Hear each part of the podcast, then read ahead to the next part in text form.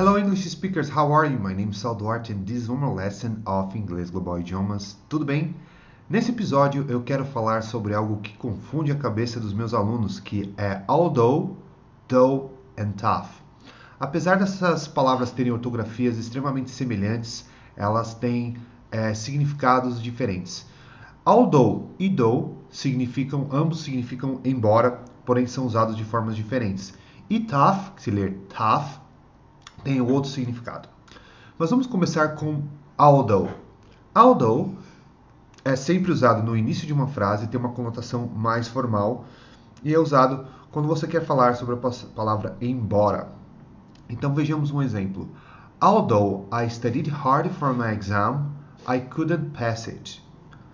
Embora eu tenha estudado muito duro para os meus exames, eu não conseguir passar.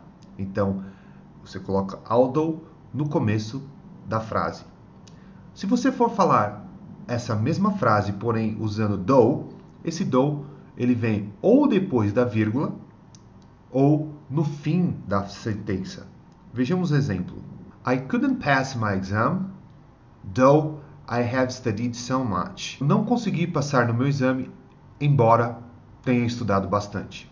Note que o though vem depois da vírgula. I couldn't pass my exam. I have studied hard, though. Note que nesse exemplo o though está por último. Eu não consegui passar nos meus exames. Eu estudei muito duro, embora. Em português não tem qualquer significado. Esse embora no fim fica estranho. Porém, em inglês, quando você quiser fazer uma frase de conotação extremamente informal, você pode usá-lo, lembrando sempre de colocar na última parte da sentença, sendo a última palavra que vem na frase. Uma outra forma de falarmos embora é usando junto com a palavra even, even que, que significa nem ou até, junto com a palavra do, que é do uh, da forma informal, fica a palavra embora. Vejamos exemplos.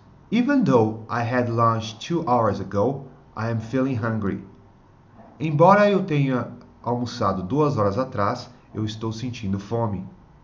Por outro lado, tough, que é extremamente semelhante com although e though, porém você não usa o H depois do T, tem um significado totalmente diferente. Tough significa duro, difícil, durão, forte, bravo, uh, inflexível, tem todas essas, essas conotações e elas são usadas em frases totalmente diferentes da, das palavras although e though. Vejamos alguns exemplos. She's a tough girl. Ela é uma garota durona. The beginning of my career was tough. O início da minha carreira foi bem difícil. The exam was tough. That's why I couldn't pass it. A prova foi bem difícil, por isso eu não consegui passar. Bem, esses foram alguns exemplos com although, though, even though e tough. Espero que você tenha aprendido e esclarecido as suas dúvidas.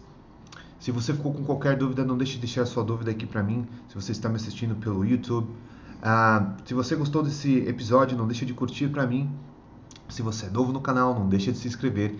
Se você está me acompanhando pelo podcast, deixe seu review para mim. É muito importante para que eu saiba a sua opinião para melhorar cada vez mais as minhas dicas de inglês. Eu sou Saulo Duarte and this was one more tip of Inglês Global Idiomas. Thank you very much and I see you in the next episode. Bye bye.